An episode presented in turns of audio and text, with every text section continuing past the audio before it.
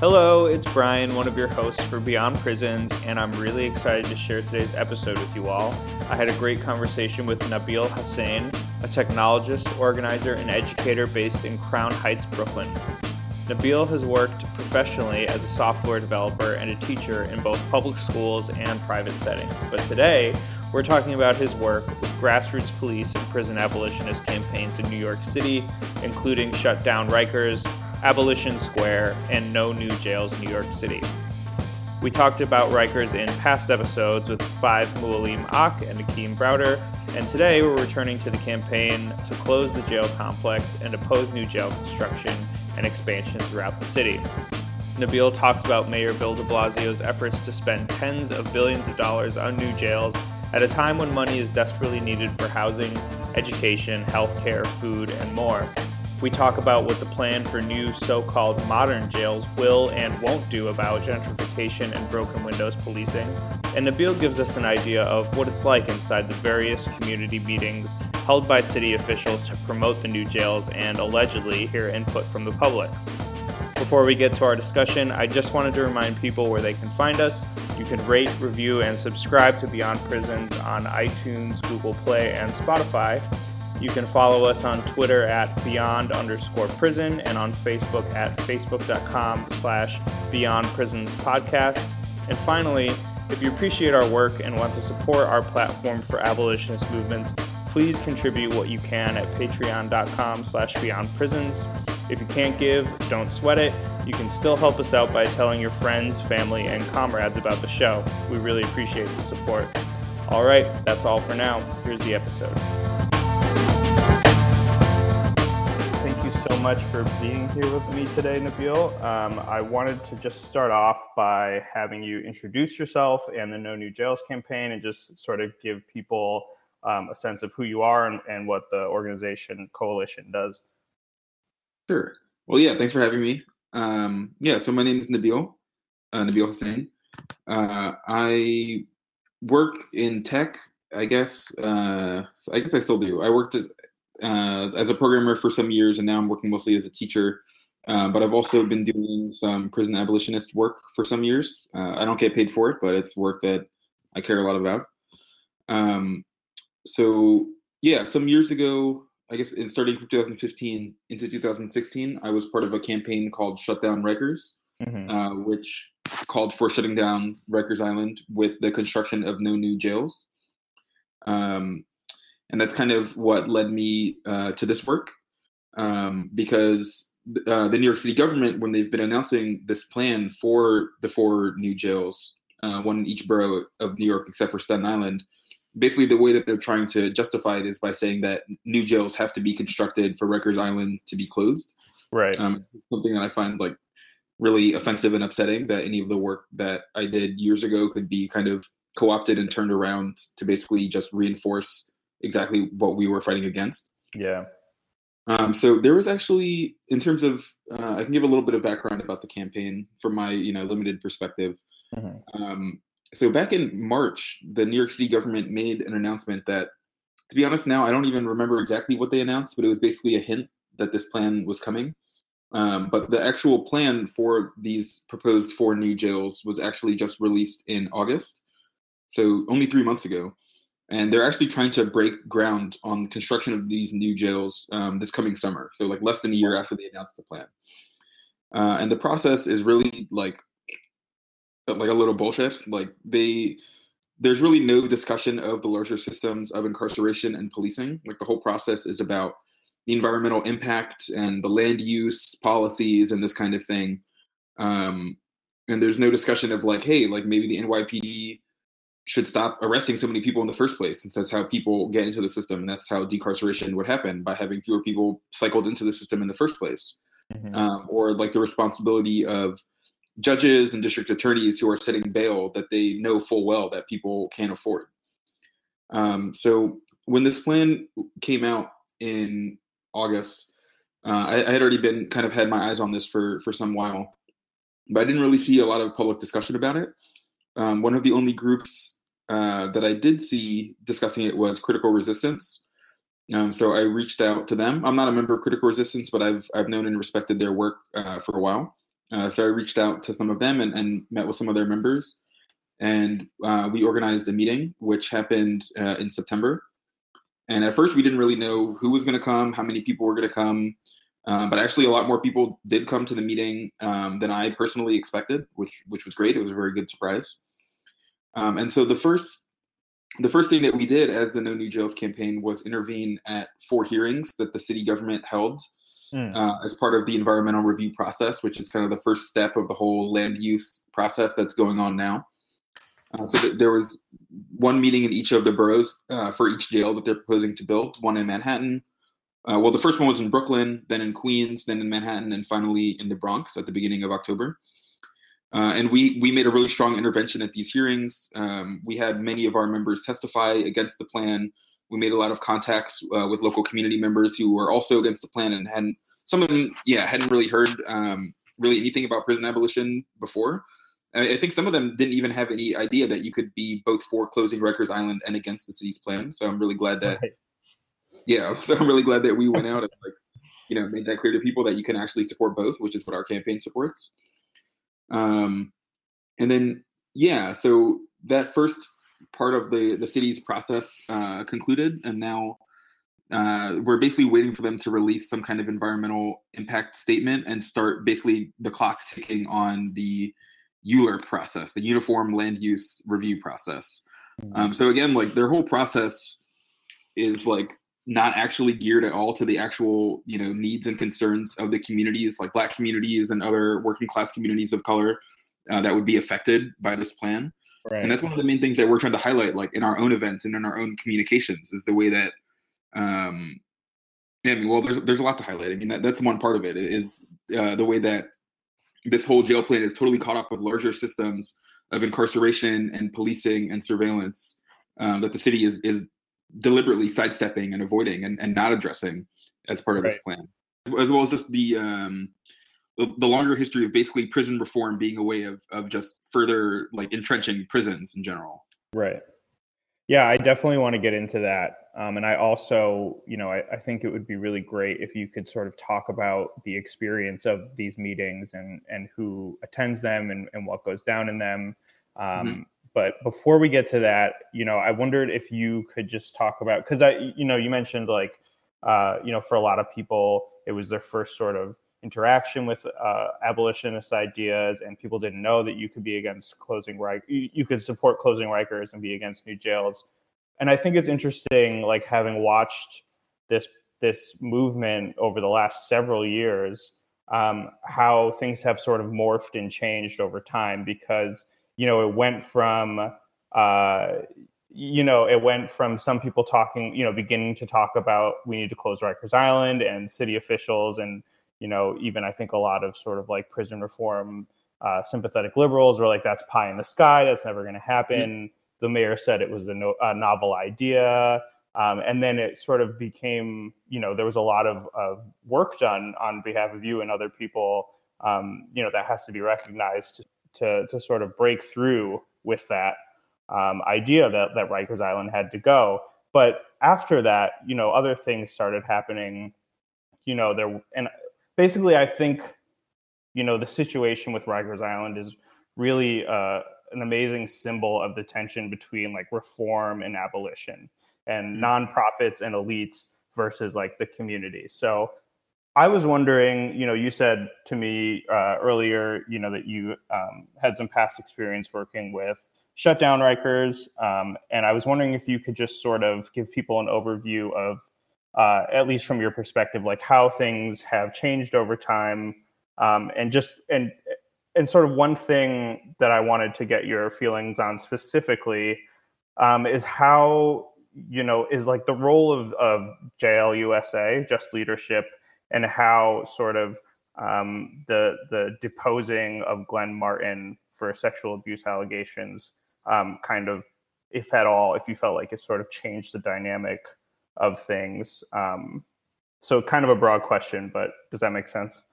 Yeah, yeah. So I can give a little bit more background about um, that work. Um, so yeah, in 2015, I was part of a group called Millions March NYC, Um, so people who live in New York might remember um, the original Millions March, which was held on December 13th, 2014. Uh, so I was not one of the organizers of that personally, um, but I later joined the group in 2015 that did organize it. Uh, and we did a lot of other work in the movement for Black Lives at that time, uh, supporting the family members of uh, several people, uh, several Black people who had been murdered by police. Uh, we organized a number of street protests, um, but by the time it had gotten, you know, maybe halfway through 2015, um, we were starting to just, you know, we, we were starting to get a little bit down on some of the stuff that that we had been doing and kind of studying history a little bit more deeply and, and kind of reflecting that you know it's like okay the the police murder another black person and then we go out to the streets and protest and then they do it again and then we do it again mm-hmm. and it was like this could go on indefinitely and, and we, we really felt a need um, to set like a larger strategic objective and, and actually start to like you know reverse some of these systems um, and and that was uh, it, it, was these discussions that we were having within our group and with other activist groups that we were working with um, that led to the campaign to shut down Rikers. Um, so that started. I couldn't give an exact date, but it, I want to say it started sometime at the the second half of 2015. Right. Um, and so we were working uh, notably with uh, Akeem Browder, uh, Kalief Browder's brother. You know, Kalief Browder, of course, being um, one of the most famous symbols of like you know just the terrible injustice of you know the so-called justice system in New York specifically, as well as across the United States. Um, and yeah, we we we were you know we started doing a lot of different activities, community outreach and, and tabling, and you know just trying trying to build this campaign in 2015. And so this was this was some while before the Close Rikers campaign started in 2016. Right. And one of the most notable differences between our two campaigns, uh, and this is something that we spoke about publicly at the time, um, was the fact that our campaign always called for shutting down Rikers Island with the construction of no new jails, um, whereas Close Rikers really took a very ambiguous uh, position. Um, I don't think, for the most part, you know, they, they, they didn't come out saying like, oh yeah, we totally support new jails, we love jail construction. Like that wasn't the kind of position that you know that they wanted to take publicly. Um, but the contrast to us, at least, was very striking. Although it might not have been so obvious to people who weren't, you know, as deep in the work uh, as we were. Um, so I think a lot of our uh, research and materials, including some of one of my comrades' visual designs, were kind of um, you know borrowed by the Close Rikers campaign. Um, and I mean, it's a long story, but uh, our campaign fell apart due to various internal difficulties in 2016. Um, and, and, at that time, Millions March NYC went on to doing some some other work, including the uh, Abolition Square occupation of City Hall Park. Um, but I guess to keep the focus on on Rikers and on uh, on and on new jails specifically, um, yeah, I mean, I think I, I don't know how much. Yeah, I'm not sure how much change I've actually seen from Just Leadership USA after Glenn Martin was mm-hmm. removed from the organization. Um, I mean, I think I don't know. I mean, yeah, like I don't yeah, know. Like, I, I, you know, I, I, think maybe just to clarify, like I, I feel like um, you know, focusing on this dichotomy basically of the people who are explicit about the no no new jail construction, and then on the other hand, you have sort of like non nonprofit and like donor backed large organizations who are sitting down you know really behind closed doors and hashing out plans with city uh, officials and law enforcement as sort of like a compromise. And i'm wondering like if um, you know when all of that stuff went down with just you know and just leadership was very much like the face of that side of it right? And mm-hmm. i just wondered like has that changed since then? Has it broken down? Like is i guess in a way in that arrangement like it felt to me as an observer as though through just leadership the city was sort of taking the leading role on on saying like how this was going to go down through the guise of like you know a nonprofit like quote unquote community organization and i'm just wondering now if like once that happened, like has that changed at all? Like is the city more blatantly sort of leading this charge now? Um, you know, has has just leadership's role in this changed at all from your perspective? Like it sounds like you're saying that like really not much has changed since then. And I was just sort of wondering, you know, you know, if that was the case.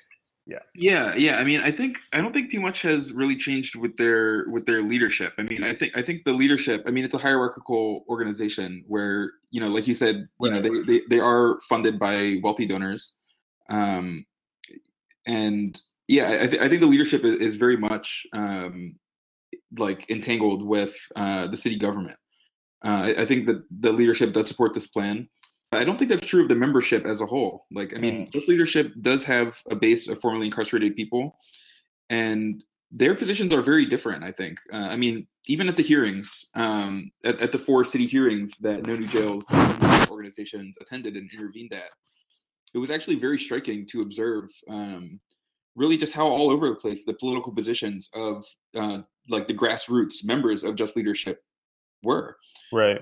I mean, there were some of their members who were literally saying the same stuff as we were. They were saying shut down Rikers and no new jails. And then we're like, yeah, clapping, supporting them. They're supporting us, you know, really good. Others of their members are saying, no, we have to build these new jails. This is the only way that Rikers is ever going to be closed. And then obviously we don't agree with that. Uh, and then you had even, you know, even yet others of their members uh, who managed to go up and, and speak at, at, these hearings for several minutes without ever actually even mentioning the new jails at all and just saying, speaking, in some cases, actually giving very important testimony about their experiences on Rikers, uh, about issues in the community, um, but not actually addressing, you know, the reason that the hearings were being held in the first place. Like, I think, again, um, kind of walking like an ambiguous line deliberately.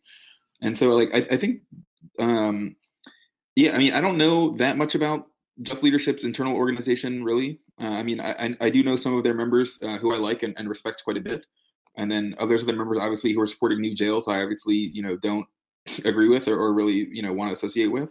Right. Um, and so, yeah, like I think in terms of of the of the position of the of the organization as a whole, like I mean, my my impression is that is that like the the leadership of the organization does support um, this plan and like does support the city government and is very much um, caught up with um, the politicians um, who who are leading this. Um, but I, ultimately, I do think it is the politicians, the city government. It's uh, De Blasio, it's the mayor's office, it's the New York City Council, right. uh, who are like really the ones um, who are pushing this plan. Right.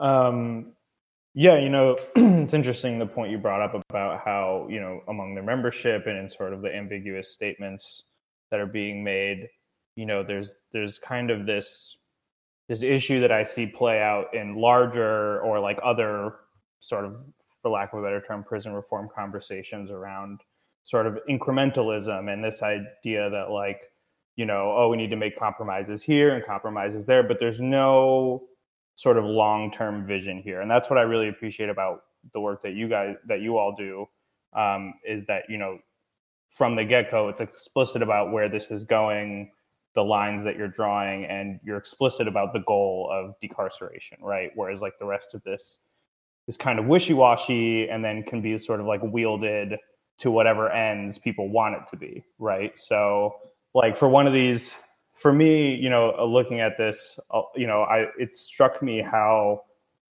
how the the rhetoric and the issues and, and the framing of them have, have been uh, co-opted and framed uh, to benefit the ends of, of in, enhancing the carceral state. You know, so like the way that people talk about these new jails, oh, you know, they're going to be cleaner, more daylight, uh, you know, they're going to be closer to home. I mean, in mm-hmm. some, I think I saw some plans they want to like put stores in the first floor of these buildings. Yeah, uh, exactly. yeah, it's going to be retail on the bottom floor. That's the plan. Retail on the bottom floor, and then cages uh, for the rest of like the high rise. You know, for these 27 story buildings in Queens right. or this 40 story building in Brooklyn.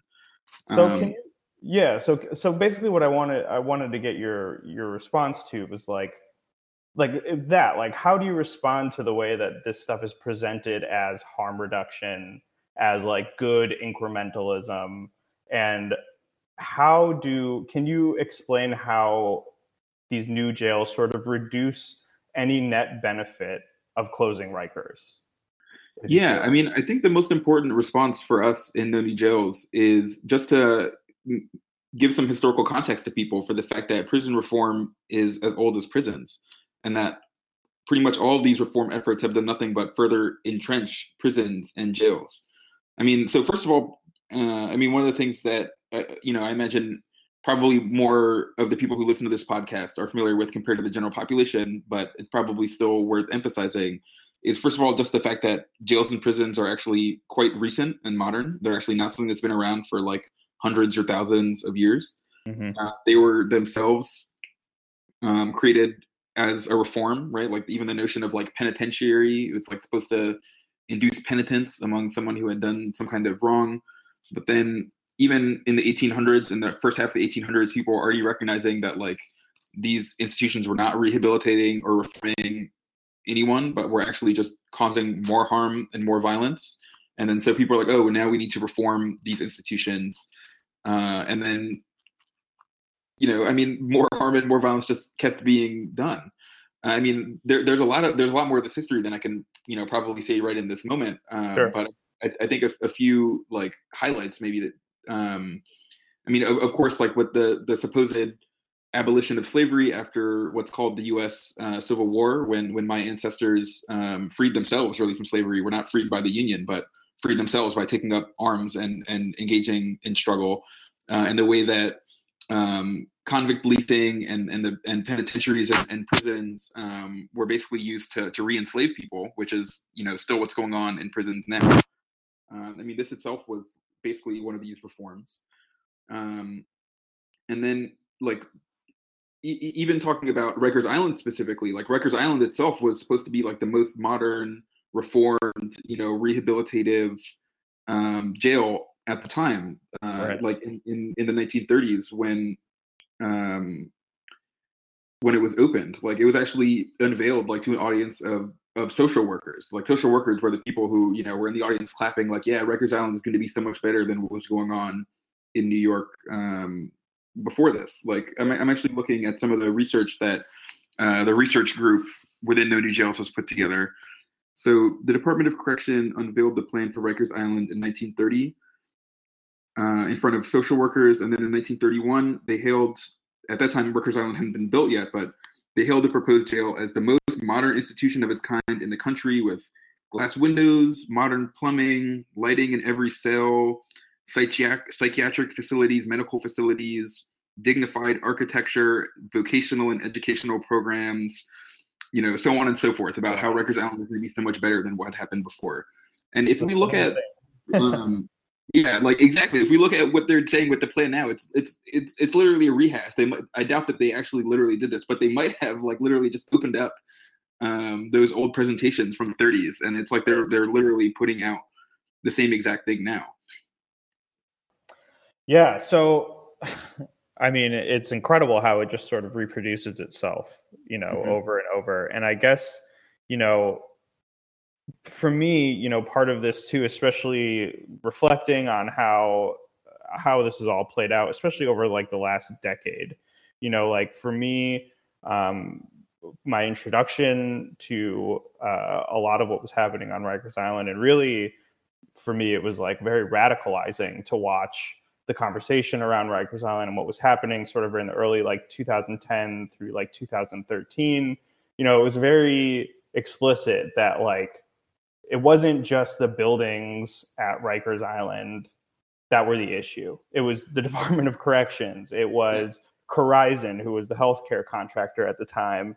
It was the lack of really any oversight. And I mean, that's just outside of the, you know, the the basic issues and problems of a carceral approach, obviously, right? But I'm just saying, like, it was clear who was doing the harm, you know, and, and like how these things were going. And now I feel like the conversation has been about the facilities, right? And about their proximity to these communities and about everything but the Department of Corrections. And I was just wondering if like you have the same impression about sort of the role and the culpability and sort of like keeping the spotlight on the DOC. Has that like fallen away?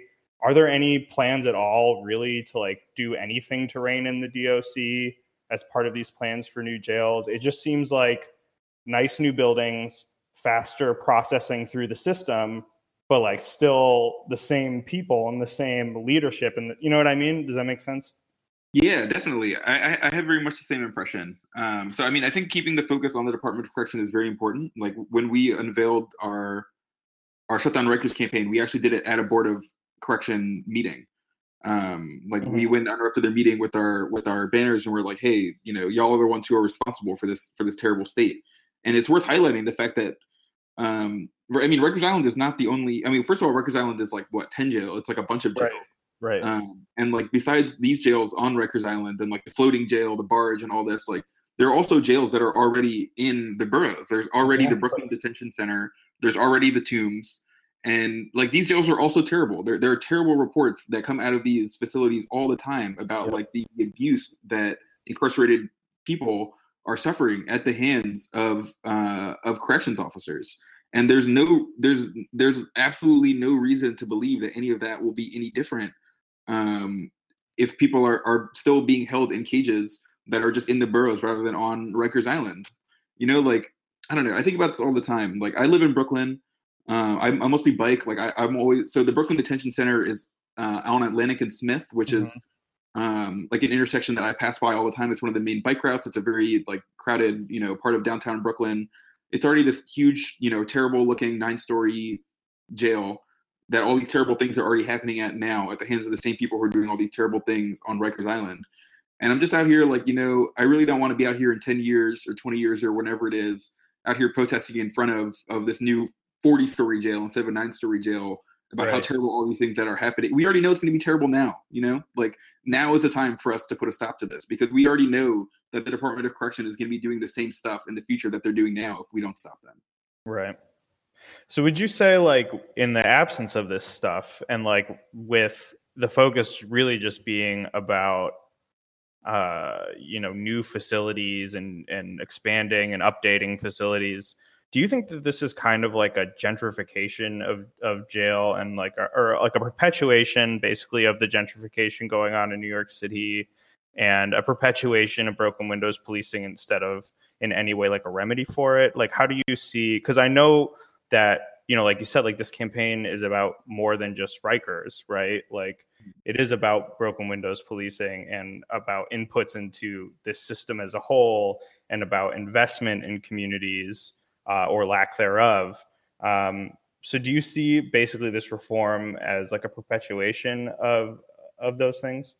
Definitely, yeah. I mean, there's a very close link, and I'm glad that you raised that. Like, there, there's there's a very close link between policing and gentrification. That, like, for me, living in Crown Heights, for example, it's actually uh, it's actually surprisingly easy to observe, um, like the ways that the police um, move, like in, in terms of like where the police are, are stationed uh, in terms of like where you see foot patrols of, of officers uh, according to basically like um, like the like the comfort of the new people mostly white people who are who are moving into neighborhoods like crown heights um, right. and and you know who rely basically on the police to collect to protect them from you know scary black people or or whatever else that they're afraid of um like these yeah like the, these facilities i mean I, I mean, if you actually look at like the, the city's materials, like their, their propaganda for for these for these new cages, um, they they literally have stuff like you know a jail as a good neighbor and and just like really oh just God. absurd and, and offensive uh, and offensive slogans like this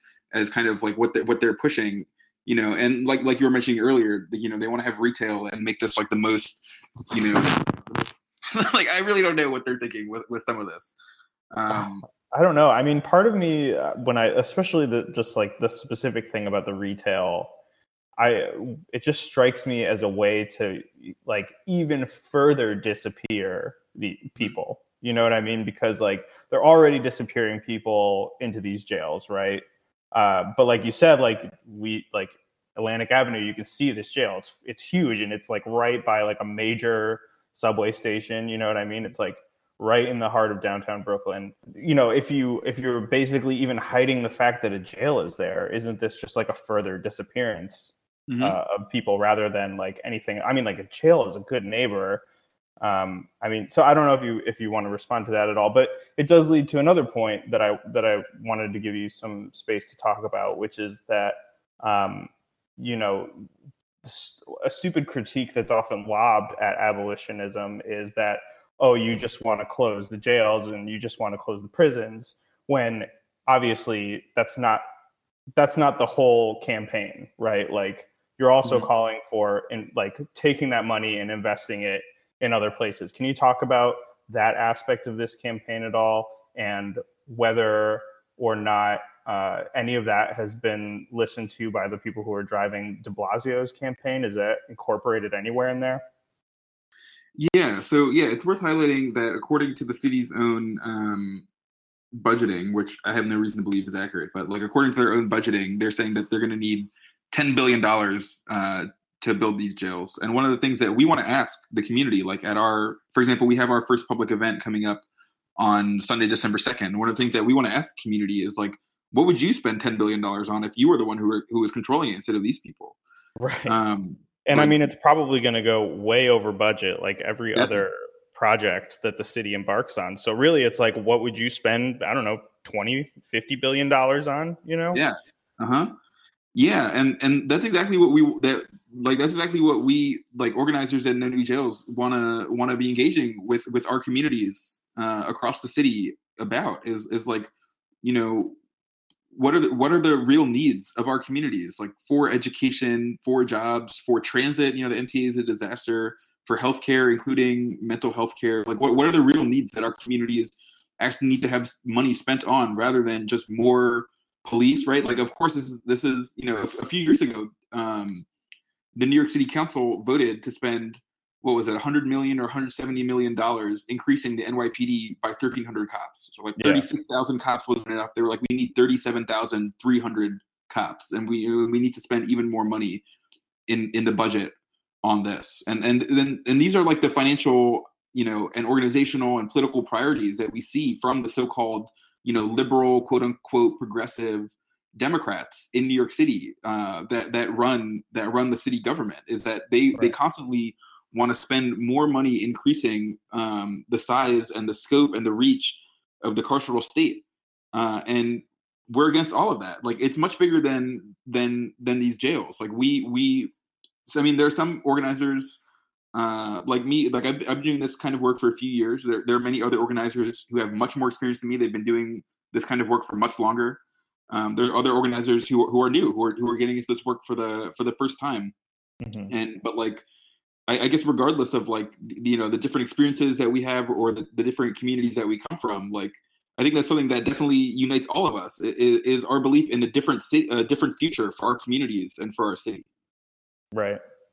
Yeah i mean it's it's unconscionable to me even i mean just one prong of this being the number of people who are without home or shelter or who are living you know with other people because they don't have their own mm-hmm. uh, access to housing and shelter. And here you are talking about, like you said, taking a nine story jail and making it a 40 story jail and spending all this money on police. Uh, you know, so yeah, yeah, there was there was there was one community member in the Bronx. I don't, I don't actually know who this person was, but they, they at the last hearing on October 3rd at the Bronx County Courthouse, they were saying this is basically the only housing plan that the De Blasio administration has come up it with. And I was clapping so loud. I was like, "That's right. Tell them. Like, say that. You know, like yeah. that's true. That's just facts." It's absolutely true. And I mean, you know, like you said, when you said, uh, you know, it's not even just about these new jails. I mean, it's also, I think, uh, you know, I don't remember if it's in De Blasio's plan or in the Lippman Commission, or maybe it's both, but you know, they're also talking about expanding like electronic monitoring and pretrial surveillance services like in people's homes and communities. And you know, that to me strike that also strikes me as sort of like a perpetuation and like a, a metamorphosis of a lot of this stuff. I don't know if you had anything to say about that aspect of this um, as well, and, and if it fits into the No New Jails campaign. Yeah, yeah. I mean, so I mean, our campaign's only two months old. We haven't even had time to discuss all the aspects of it. Like we we've had right. a few. There's been there's been there has been some discussion of this um, within our campaign. Um, like I, like I, I, was chatting with a few of the other organizers about the the op-ed that Michelle Alexander published, I guess last week or two weeks ago in the New York yeah. Times about uh, what she and others have called e-carceration, which I think is a very on point name and descriptor of of the ways um, that the the surveillance and the carceral state it reaches beyond the walls of jails and prisons out into the broader communities.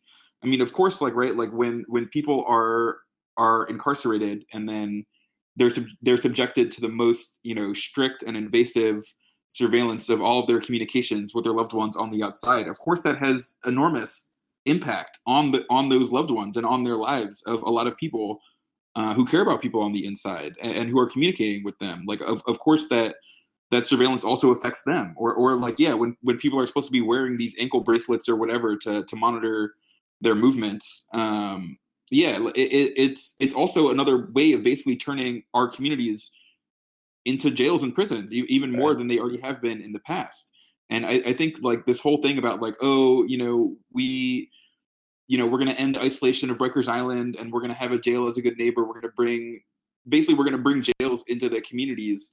You know i mean th- there are definitely some very racist and, and and bad and problematic reactions that we've seen like at these hearings and on other occasions from people basically not in my backyard folks who are saying you know a lot of a lot of racist things like you know keep those those scary bad criminals away from us away from our neighborhood away from our middle class property values or or whatever it is.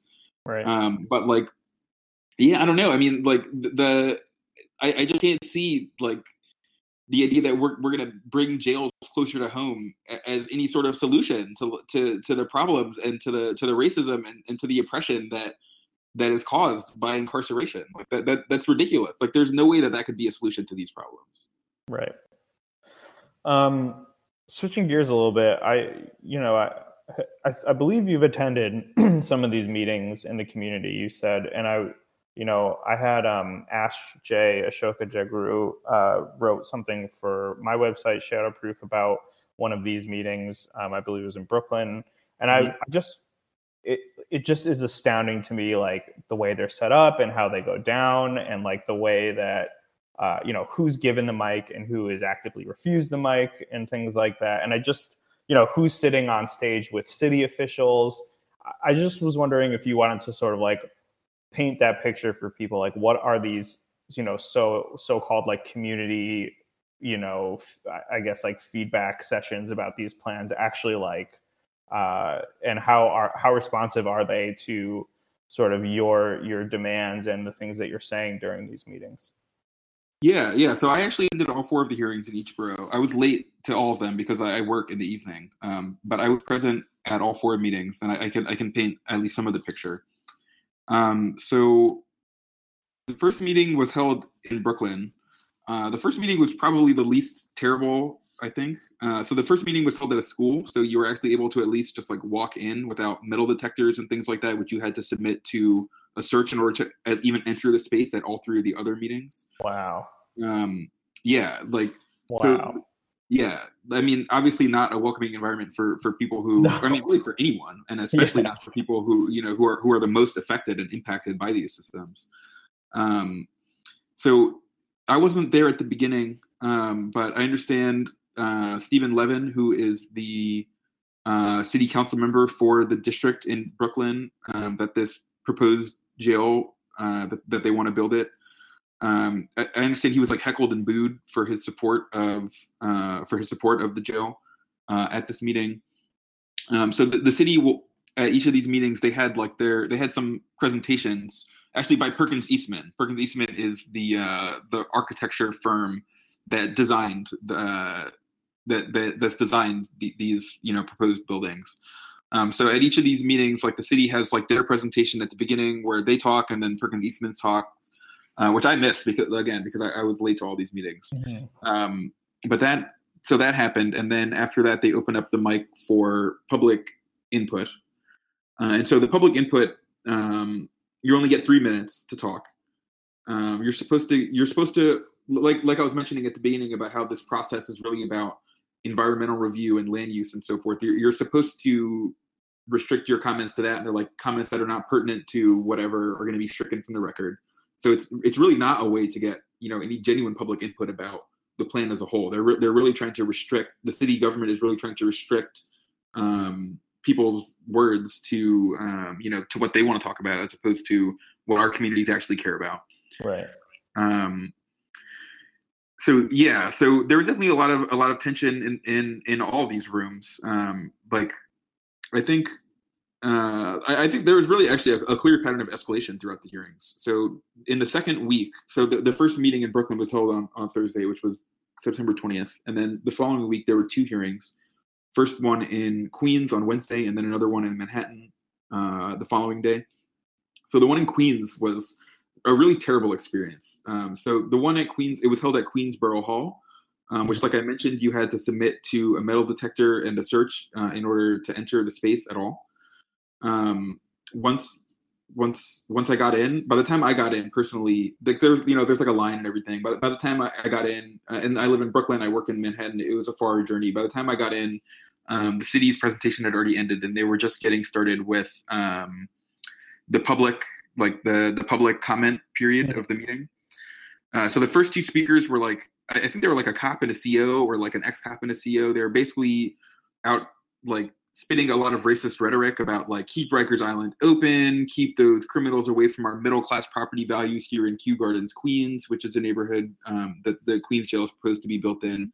A lot of um, like really racist and reactionary and offensive rhetoric. Um, you know, a lot and a lot of the people who came out to speak in Queens were supporting it. They were they were clapping. They you know they were cheering. You know, of course, I'm in the back booing. Um, you know, and, and, a number of our other members were also you know expressing their opposition.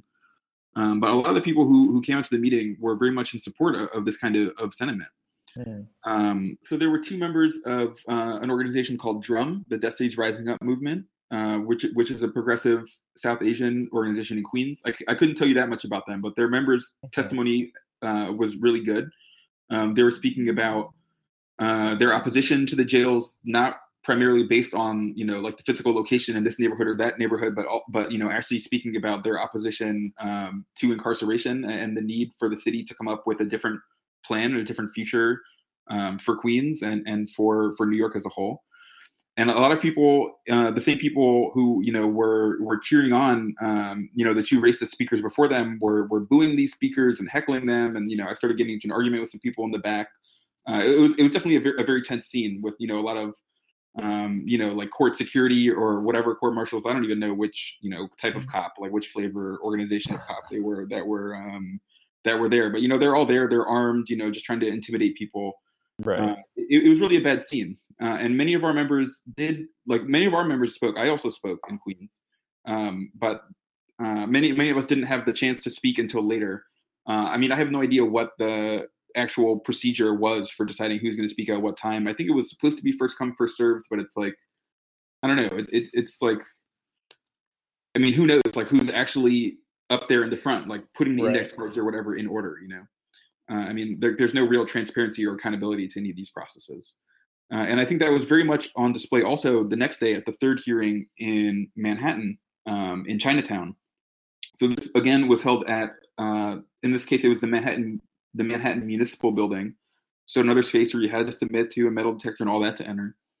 Uh, and this was before I got there, so I was very late to this meeting because I just work later on Thursdays. Um, but I understand.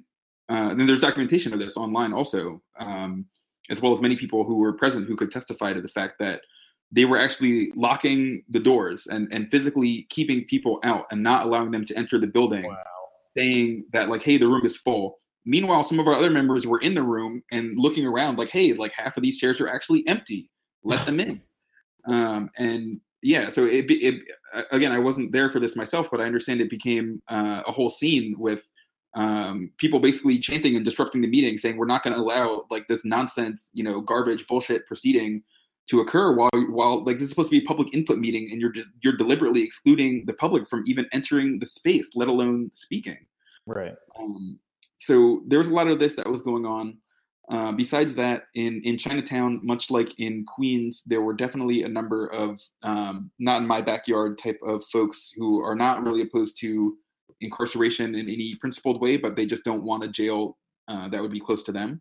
Right. Uh, and again, there were many of these people um, who were making, you know, either veiled or open racist remarks, um, which of course our members oppose. Uh, and there were some of, there were some some people who were organizing with us, including notably some members of the Black Youth Project 100, who uh, had their testimony and they wanted to speak to this. But by the time that they actually had a chance to speak, it was after 9 p.m. and many people in the room had to go home, you know, and put their kids to bed or get ready for work the next day or mm-hmm. whatever. Um, and they actually like took a break. They're like, we're going to take a little break, and then of course many people left the room during the break before many of our our members got a chance to speak. Right. Um, and so again, I view all these tactics as very deliberate silencing tactics by the New York City government. Um, the last hearing in the Bronx, in some ways, might have been the worst, although in other ways it was the best. Um, so it was it was held at the Bronx County Courthouse. So in terms of the space, it was the worst. Um, again, metal detectors, cops, COs, court marshals, etc., to enter.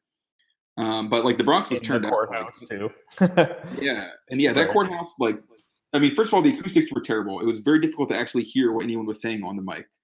Uh, there's a bunch of racist murals on the wall, basically like depicting Right. like white settler pioneer types and like heroic poses, while meanwhile black people are shown enslaved and like native, you know, indigenous people are shown like you know as you know depicted as like you know primitive and backwards people. Like th- th- this is this is the physical you know space where where this event is occurring. a pretty charged location for Yeah. a meeting like that. hmm absolutely. And then, uh, like the the community response though was great. Uh, the community response in the in the in the Bronx, like there were, I mean, people were upset and mad, you know, as well they should be uh, at this terrible plan. Um, so this was actually the only hearing where I was where I managed to arrive early enough to actually be present for the presentation by the city and by Perkins Eastman at the beginning. Um, and you literally couldn't hear a word they were saying. The entire room was just chanting, shouting, booing them. Like, Hmm. like you could tell the community like was fed up. Already knew that the city was trying to pull one over on them. Was not fooled. Was not having it. Um, so that that was actually that was really great and really heartening and really inspiring to see so many people show up to do that, despite the city doing everything possible to prevent us from you know from actually having a having any kind of real public input. Um, a lot of the testimonies, both of our members and of other community members, uh, were really great. Like I mentioned, the um, the person speaking about how these jails were the only housing plan of the De Blasio administration earlier. Um, one of the members of No New Jails, uh, who's formerly incarcerated, spoke about her experiences on Rikers Island and how it led her to uh, oppose this plan. Um, yeah, so like I think the community response was really beautiful and really heartening. Um, but basically, like there were so many barriers and setbacks that the city deliberately uh, set up to, to try to prevent that. It wasn't it wasn't it wasn't successful by the city, but I definitely view that as a deliberate plan by the city to like put it put like a, a thin veneer of like public input or democracy or whatever on a plan that they cooked up without our communities and are presenting to us as a done deal, even though it's not a done deal. And I actually think that we are going to stop it. Um, you know, kind of sort of jumping off of that, I was wondering, you know, one sort of fear that I've had from the very beginning, especially once, uh, you know, it was it was great when the closing Rikers part of the conversation finally broke through, but um, you know, especially once the new jails part of it started to creep in, I had this sort of lingering fear that maybe they would sort of expand and build these new facilities and then somehow in some capacity leave Rikers Island open. Definitely. Um, and I and I know that there's been like a couple times where like De Blasio in in public statements and and the way things have phrased it have been phrased, there's sort of been like the door left open a little bit there. And I I was just wondering if that was something that you all saw as well, and if there's anything you wanted to say about that. Yeah, absolutely. So that that's actually one of the main points that I made in my own public testimony in Queens and in the Bronx. I, I definitely think that that's a strong possibility, if not a deliberate like scheme by the city. Um, Mm. So there's a few things that are worth highlighting in this regard. Um, so first of all, there's there are some facilities on Rikers Island now that are empty that could be demolished if the city was actually committing to a future of decarceration, but they're not doing that. And so it's like, well, why not? Um, I mean, like I mentioned before, the city government wants to break ground on these new jails to, to start construction on these new jails this coming summer, 2019. Like, you know, less than a year from now, less than a year after they announced these plan. But meanwhile, they're saying that Rikers Island, they want to close it in 2027. So they want to already be building the Wow. jails next year, but they're not going to close Rikers for like, you know, another nine, ten years. Uh, the city government themselves acknowledge that closing Rikers Island requires uh, some approval uh, from Albany, from from the state, from the New York State government, and that they, as the city government, are not actually able to guarantee the closing of Rikers Island. They've actually publicly acknowledged and admitted this themselves. Um, so I, that, to me, that's that's that's my biggest fear. Like to me, that's definitely the worst case outcome of all would be if they construct these new jails and then leave Rikers Island open. That would obviously represent a large expansion of um, of the city's carceral capacity of, of its of the number of cages that it has of its ability um, to lock our futures in literally to a future of incarceration uh, and yeah i mean something that i've been saying I, I, said it at these public hearings when i spoke and I, I said it years ago when i was working on the shutdown Rikers campaign just a really simple slogan but i believe it's true if they build it they will fill it Yep. I really think it's that simple. If they build it, they will fill it. There is no Absolutely. reason to build jails and cages and all this capacity to hold people in cages, except that you're planning years and years in advance to do that, to, to, to keep people in cages, to, to cage them. And like what, what we're demanding in no new jails that they need to, to make a different plan that like, that we need a different future for our communities than, than the one um, that de Blasio and Stephen Levin and Margaret Chin and Diana Ayala and Karen Koslowitz and all these other city council members are clearly imagining a future of of more of the same. Uh, so I definitely think that that's a, a very real. Po- I mean, you know, I mean, De Blasio is term limited. De Blasio is going to be out in 2021. Mm-hmm. So basically, that's the legacy that he's proposing to leave New York City. That's exactly what Mayor De Blasio is telling all of us right now in advance. De Blasio is saying, "I want to be the mayor that left Rikers Island open and also put new jails under construction." It's like we have no idea who who the mayor is going to be in 2022 or in 2027 or in whenever mm-hmm. it is, you know. But like he he wants to be the one who who is already building these new jails, supposedly, you know, to be the progressive whatever. Um, but it's like he's not even going to be around to see this plan through. But he's in such a rush, to, you know, to ram it through and get it started uh, in the first place. And there's absolutely no guarantee. Like as far as I'm concerned, you know, despite all the city's rhetoric um, about like you know these this these jails are for decarceration, which I think is ridiculous. Like how do you design a carceral facility like a jail for decarceration? That that's absurd. You don't. uh, but you know that that's what they say that they're right. going to build jails for decarceration. Um, but like there there's absolutely no guarantee. The city government has already said that they re- that they rely on the state on Albany to, to actually be able to close Rikers. But we want to go ahead and open these new jails uh, much sooner. So right. I think um, yeah, like I mean, yeah, I don't know. I mean, we've been talking for a while. I still think like there's so much there's so much wrong with this plan that like if we talk for another two hours, I still won't be able to get through all.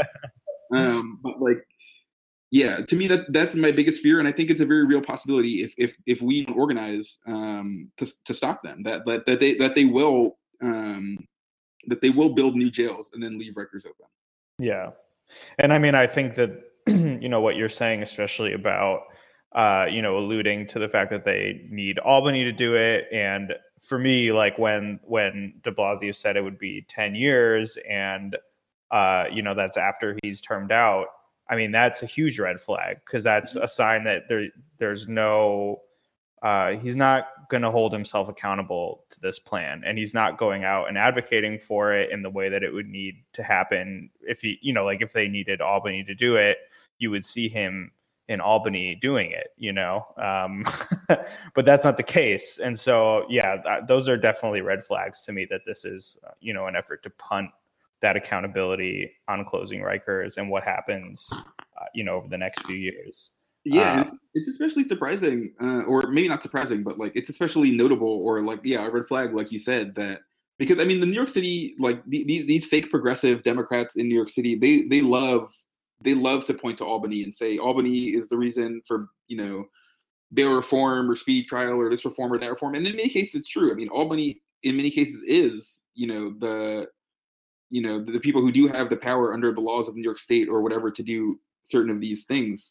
Um, but it's like I don't know. It, like yeah i mean they, they love to talk about you know bail reform and speedy trial and all this like you know they love to say Kalief Browder's name over and over again and all this oh but like God. you don't you don't see you, like at least i i haven't heard nearly as much talk about that when it comes to Rikers islands as i have on some of these other issues and i, I think that's right. very suspicious to say the least well i i don't want to keep you too much longer i really this has been a fantastic conversation and i appreciate your time and the work that you all are doing in new york um, I guess before I have like two sort of like final questions that are that are sort of brief and are about you know a little bit larger than the specific topic of Rikers Island. But before I switch to that, I just wanted to make sure like is there anything else about this campaign and your experiences and your thoughts on this that you want to share um, that we haven't talked about yet in this conversation? Anything that you really want to impress upon listeners that you haven't gotten to?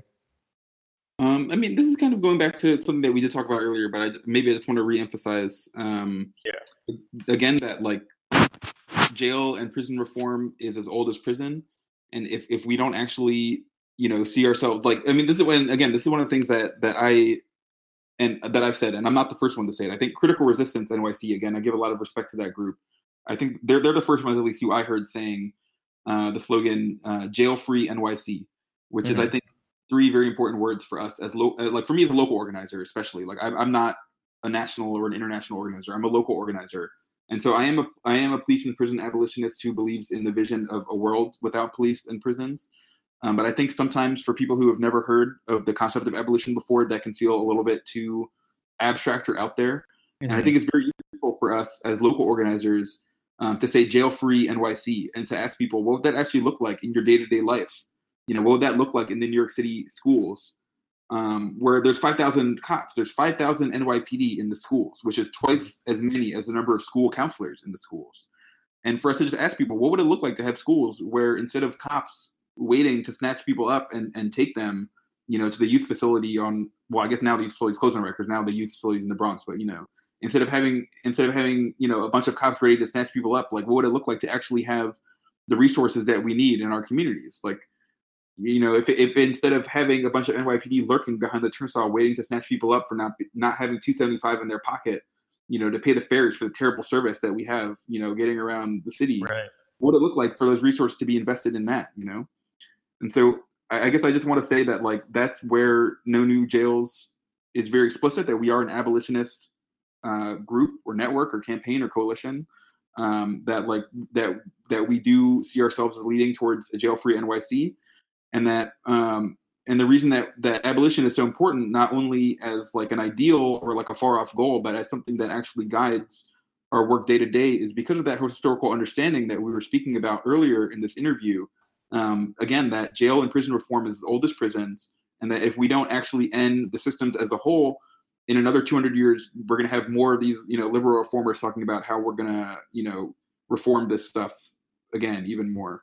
I mean, right. there there are too many examples of this, like the transgender housing unit on Rikers or Rosie's, the women's prison on Rikers. All these were touted as progressive reforms, and of course, the experiences of the people who are who are incarcerated at these facilities is still terrible. Like like the prevalence of sexual assault and all kinds of terrible things on Rikers is what double, triple the national average, which is already you know an appalling you know national disgrace and scandal of how high it is you know to to begin with. Like yeah like yeah like i mean yeah i, just want to emphasize that you know no new jails it, we're, we're working for a jail free nyc uh, we're, we're an abolitionist group uh, and that's not just like a far off ideal but it, it actually governs you know the way that we make decisions and set goals and priorities on a day-to-day basis great uh, and this sort of flows into um, my second to last question. My last question is: I want you to tell people where they can find, you know, your work and and No New Jail's work and everything. But first, you know, we ask uh, all of our guests if they, and you sort of touched on it right there um, at the end. But we ask everybody to articulate for us, like, what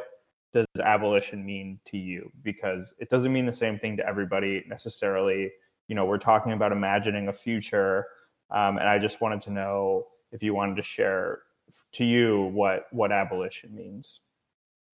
Yeah. Um, hmm. I mean, to me, abolition, yeah, it means a lot. Uh, I mean, abolition means it, it, it means finding alternative, like it, it, it means finding like ways for our communities to address harm without disposing of people without without without caging people without um yeah it, it, it means that it means recognizing the ways that these systems which are constantly sold to us fed to us propagandized to us as um as being the ways to address harm. It, it means recognizing the ways that those systems only perpetuate and expand harm. And it, it, it means recognizing our responsibility to our communities um, to actually develop real systems that would actually address and, and reduce harm in a ways that the, that these that these racist systems, you know, which of course have their their legacy in slavery, uh, you know, w- which which which come from that, like Yeah, I mean these systems they're I mean one of the the main reasons I'm an abolitionist is because again like these systems are not broken. Like they mm-hmm. they were designed to be racist and they work. You know, like right. and and so abolition means it means constructing new systems that are actually designed for something different. That are actually designed for for a humane and a just world. Thank you so much. Um, how can people catch up with uh, No New Jails? Um, I believe you mentioned to me over email there's an event that you want to plug. I would love to give you some space to do that. Yeah, yeah. So I mean, again, we, we, we spoke about the fact how our campaign got started to intervene in the city's hearings, and, and we spoke at some length about how unwelcoming and, and hostile and, and actually like really t- just terrible in so many ways that these city hearings were.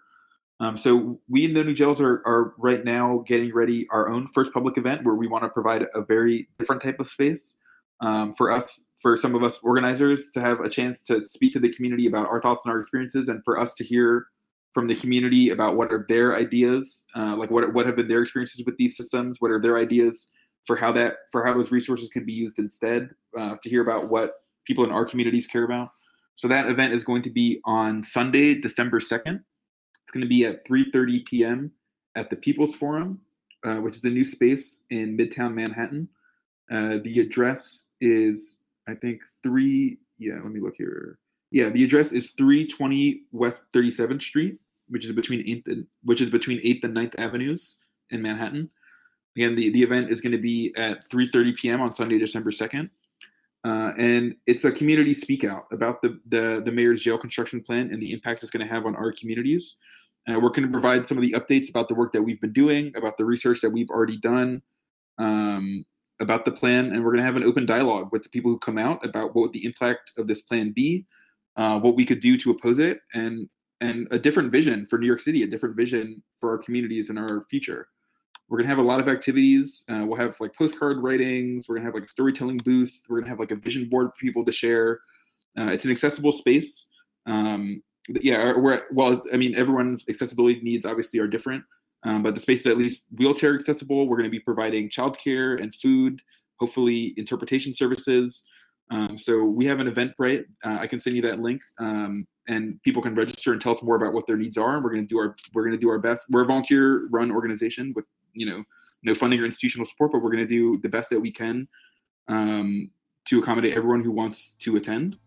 Um, so I think if, if folks are able to come out on Sunday, December 2nd, I think this is going to be a really beautiful event and a really beautiful space. Fantastic. We will definitely uh, include the link. Um, Nabil, like I said, appreciate the work you do so much. Um, we're definitely sending our support and solidarity to you uh, and the campaign. And please let us know if there's anything we can do to help. Um, and thanks again for talking to me. Thank you so much. I really appreciate this. All right. Take care. You too.